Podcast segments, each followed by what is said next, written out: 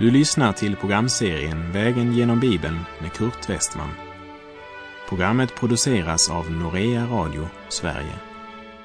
Vi befinner oss nu i Första Petrusbrevet. Slå gärna upp din bibel och följ med. På vår vandring Vägen genom Bibeln så har vi nu hunnit till Petrus första brev kapitel 4 som talar om att lidande fostrar oss till lydnad för Guds heliga vilja. En innerlig uppmaning till tålamod i lidandet och till tro och hopp. Petrus gör det helt klart för oss att goda dagar och ett bekvämt liv, det utgör en stor fara för vårt andliga liv. Vår gamla natur är mer rädd för att lida än för att synda. Sven Reichman uttryckte våra hållningar så här. För de flesta människor är lyckan en självklarhet medan lidandet är något som måste förklaras. Välfärd och medgång kan förslöa våra samveten och göra oss ganska likgiltiga så att vi blir mer upptagna av alla de fördelar och förmåner som livet kan bjuda oss än av att arbeta med fruktan och bävan på vår frälsning. Och därmed kommer själva livets gåva mera i skymundan. Och då blir friheten lätt en snara istället för en välsignelse. Till de troende i Galatien skrev Paulus i Galaterbrevet 5.13. Ni är kallade till frihet, bröder. Använd bara inte friheten så att den onda naturen får något tillfälle, utan tjäna varandra i kärlek. Som kristen, vad är det du värdesätter mest? Jag möter människor, både unga och äldre, som säger att jag gör det här eller det här för att få en ny inriktning på mitt liv. Guds ord säger att lidande ger vårt liv en helt ny inriktning. Det hade David upptäckt och han säger så här i den 66 salmen. Ty väl prövade du oss, Gud. Du luttrade oss som silver luttras. Gud luttrar och prövar oss i sin fullkomliga kärlek för att ge vårt liv och vår vandring en ny inriktning för att dras in i sin närhet och lägga sin uppståndelsekraft in i våra liv. Därför kan han tillåta lidande. Samtidigt så är det en annan sida som måste nämnas när jag säger detta. Och här vill jag än en gång citera Sven Reichman som säger Lidandet kan vara en attack från mörkrets rike i avsikt att bryta ner en människa. Lidandet kan också vara en nåd från den Gud som vet att vi utan lidande alldeles kan komma att gå förlorade. Och i den 119 saltarsalmen säger David Innan jag fick lida for jag vilse, men nu håller jag mig till ditt tal. Låt oss i varje situation i livet söka Guds uppenbarelse till att förstå om detta är något Gud tillåtit för att genom denna fostran föra mig närmare Gud. Eller om det är en attack från mörkrets rike som jag i tro skall gå emot i Jesu namn. Vi behöver Guds ords ljus och Andens uppenbarelse för att kunna förstå Guds hjälp och Guds problemlösning så att vi inte bara söker efter den för oss lättaste utvägen. Vi läser i Petrus första brev kapitel 4, vers 1 och 2. Då nu Kristus har lidit till kroppen skall också ni beväpna er med samma sinne. Ty den som får lida till kroppen har slutat synda. så att han den tid som är kvar inte längre lever efter människors begär utan efter Guds vilja. Då nu Kristus har lidit till kroppen, jag tror att orden då nu pekar tillbaka på det han sa i kapitel 3, vers 18. Så led också Kristus en gång för våra synder. Rättfärdig led han i orättfärdiga ställe för att föra oss till Gud. Han blev dödad till köttet, men levande jord genom anden. Det påminner dels om att Kristus som människa inte bara genomled smärta för vår skull, men att han faktiskt blev dödad till köttet. Kristus, som tog på sig all vår synd, har avslutat den gärningen när han dog på korset därför att han bar straffet för alla våra synder i sin egen kropp. Och den kroppen blev dödad som ett straff för synden. Vi minns från vår vandring genom Petrus första brev, kapitel 2, att Petrus i slutet av kapitlet proklamerade och våra synder bar han i sin kropp upp på korsets trä för att vi skulle dö bort från synderna och leva för rättfärdigheten. Och genom hans sår har ni blivit botade. Petrus upprepar faktiskt tre gånger att det var i sitt kött, i sin egen kropp, Kristus betalade straffet för alla dina och mina synder. Han dog inte i synd, inte under synd, men för syndens skull. Den dagen Jesus korsfästes stod det tre kors ute vid Golgatahöjden. Han som hängde i mitten dog där för syndens skull. Han som hängde på den ena sidan dog i sin synd och han som hängde på andra sidan dog bort ifrån sin synd. De två rövarna hade gått samma väg genom livet. I skön förening hade de utövat sin syndiga hantering. Båda satt de den sista natten och väntade på avrättningen. Men där ute på Golgatahöjden, där ute vid Jesu kors, där skildes deras vägar. Den ene dog i sin synd. Den andre dog bort från sin synd. Och den som dog bort från sin synd kunde göra det på grund av honom som hängde i mitten, för han dog för syndens skull, när han i sin kropp bar all världens synd och i sin kropp led döden för våra synder. Kära vän, evangeliet om Jesus Kristus strålar som en morgonstjärna över en jord full av gravar och förkunnar syndernas förlåtelse, uppståndelse och evigt liv.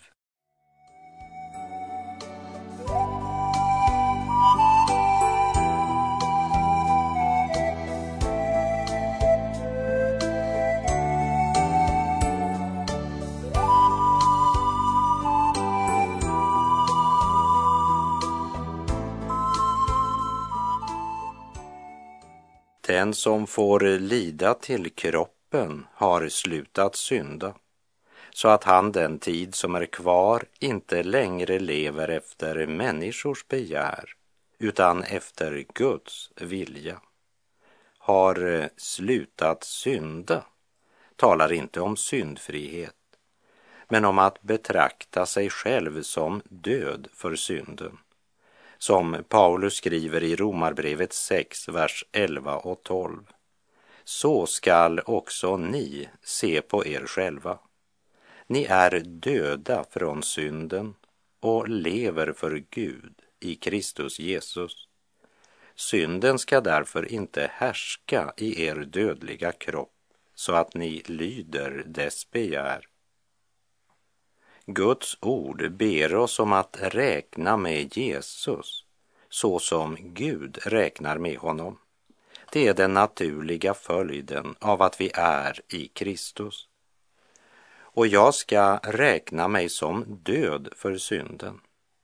Det vill säga synden och den gamla människan har inte rätt att kräva något av mig.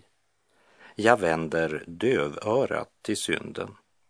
Men Gud däremot, honom ska jag helt och fullt stå till disposition för. Det står inte att vi ska akta synden i oss som död. Det leder bara till självbedrägeri och syndfrihetslära. Gud vill ju verkligen att vi som tror på Jesus ska inse att det finns synd i vårt liv och den ska vi bekänna för Gud. Men den synd som vi inser och bekänner inför Gud, den ska vi betrakta oss själva som döda ifrån. Och samtidigt ska vi betrakta oss som levande för Gud, båda delarna i Kristus. Om vi får nåd att följa apostlarnas förmaning så kommer synden och vår gamla natur att mer och mer förlora sitt inflytande och sin makt över oss. Den som får lida till kroppen har slutat synda så att han den tid som är kvar inte längre lever efter människors begär utan efter Guds vilja. Den fallna naturens olika begär finns fortfarande i våra liv. Men som ett Guds barn ska jag inte längre lyda det begäret, utan jag ska leva efter Guds vilja. Paulus talar mycket klart om denna relation i Romarbrevet 8, verserna 5 till och med 7. Det som lever efter sin kötsliga natur tänker på det som hör till köttet men det som lever efter anden tänker på det som hör till anden. Köttets sinne är död, men andens sinne är liv och frid. Köttets sinne är fiendskap mot Gud. Det underordnar sig inte Guds lag och kan det inte heller. Och Johannes skriver i sitt första brev kapitel 1, vers 6 och 7. Om vi säger att vi har gemenskap med honom och vandrar i mörkret, så ljuger vi och handlar inte efter sanningen. Men om vi vandrar i ljuset liksom han är i ljuset, så har vi gemenskap med varandra och Jesu, hans sons blod, renar oss från all synd. Det finns inga genvägar till kristet liv. Och Gud säger att han använder lidandet för att bevara dig från synden. Låt oss av hjärtat instämma i följande bön.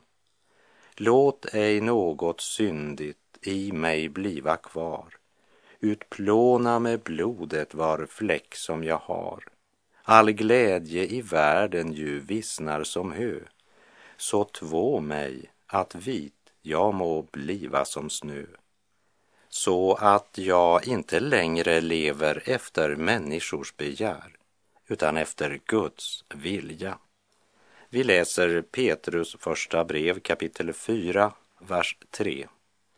Det är nog med att ni förr levde på hedningarnas vis i utsvävningar och begär, i fylleri och supkalas, i vilda fester och förbjudna avgudakulter. Efter att vi blivit födda på nytt och börjat leva trons liv, vore det dåraktigt att leva så som vi levde innan vi blev frälsta. Guds ord säger också att vi kan inte göra det. Vi är nu förenade med Kristus. Vi är ett med honom. Och vi kan inte göra världen sällskap i deras sätt att leva och tänka. Vi måste leva för Gud här och nu i vår vardag. Livet är kort, tiden rinner hastigt ifrån oss och vi måste inse att vi en dag skall stå inför Gud för att dömas, om inte så länge. Och aposteln Petrus sätter namn på synderna och han lindar inte in det i bomull.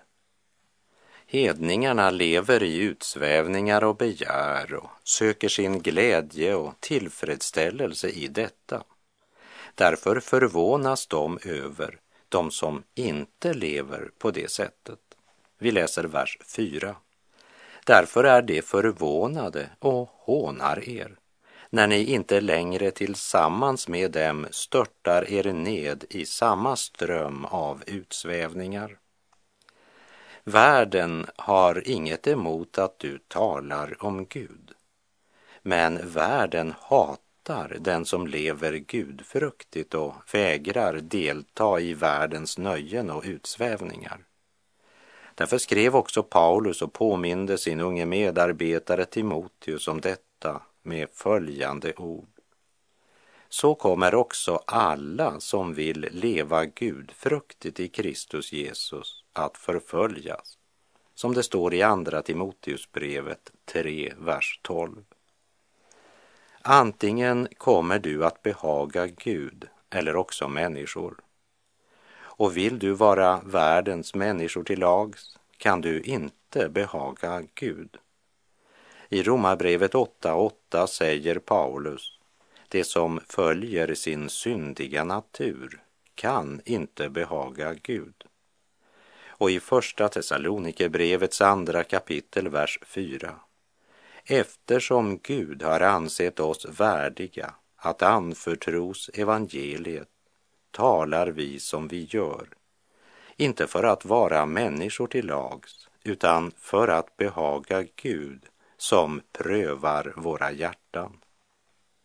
Men denna trohet mot Gud förvånar världen, säger Petrus. Därför är de förvånade och hånar er. Förvåningen slår ut i hån och förakt av Jesus sanna lärjungar. Och Jesus själv uttrycker det så här i Johannes 15, vers 18. Om världen hatar er skall ni veta att den har hatat mig innan den hatat er. Om världen inte hatar dig är det något som inte stämmer. Du kan inte vara ett med världen om du är ett Guds barn. Du är ju förenad med Kristus, ett med honom. Du har fått Kristi sinnelag och du vandrar tillsammans med honom som blev hånad och föraktad medan han vandrade här nere på jord.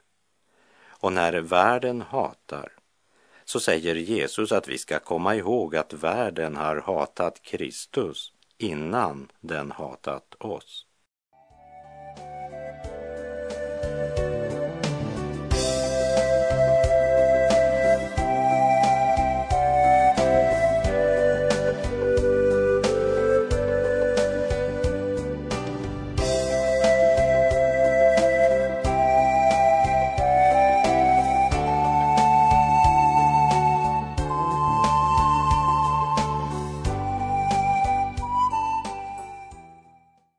Världens människor är förvånade och hånar oss därför att vi inte längre tar del i deras fester och deras sätt att leva.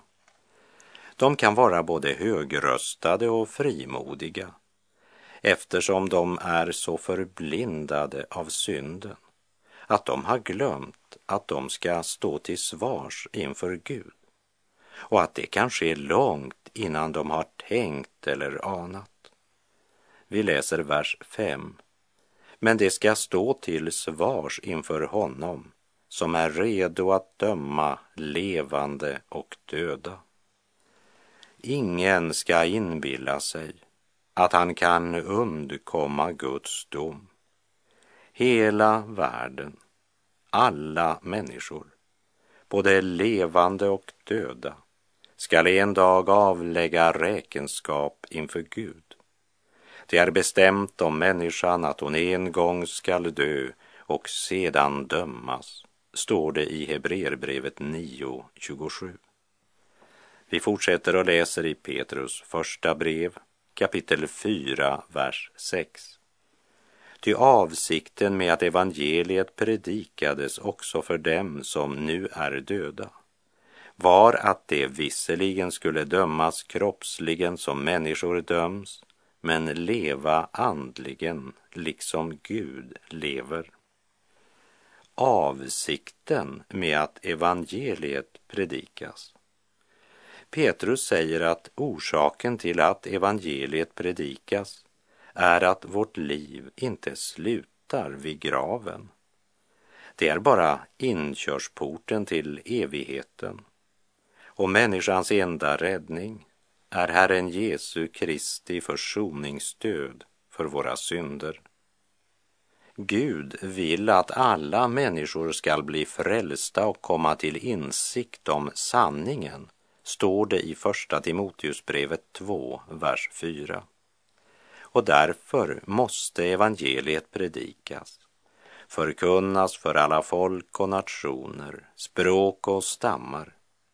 Evangeliet om Jesus Kristus, budskapet om syndernas förlåtelse, glädje, frid och evigt liv. I Johannes 5, vers 24 så säger vår frälsare Amen, amen säger jag er. Den som hör mitt ord och tror på honom som har sänt mig, han har evigt liv och kommer inte under domen, utan har övergått från döden till livet.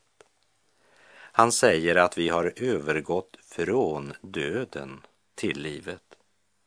Vår situation eller vårt tillstånd var alltså att vi var döda. Trots att hjärtat slog, vi andades, rörde oss och talade och vi var ändå döda på grund av våra synder. Det är det Paulus talar om när han till de troende i Kolosse skriver ni som var döda på grund av era överträdelser och er oomskurna natur. Också er har han gjort levande med Kristus. Han har förlåtit oss alla överträdelser, som det står i Kolosserbrevet 2.13. Och till de troende i Efesus skrev han Tidigare levde ni i dem på den här världens vis och följde härskaren över luftens välde, den ande som nu är verksam i olydnadens söner. Bland dem var vi alla en gång, när vi följde våra syndiga begär och gjorde vad köttet och sinnet ville. Av naturen var vi vredens barn vi liksom de andra. Men Gud som är rik på barmhärtighet har älskat oss med så stor kärlek också när vi ännu var döda genom våra överträdelser, att han har gjort oss levande tillsammans med Kristus. Av nåd är ni frälsta. Och vi fortsätter i Petrus första brev kapitel 4, vers 7. Slutet på allting är nära. Var därför förståndiga och nyktra så att ni kan be.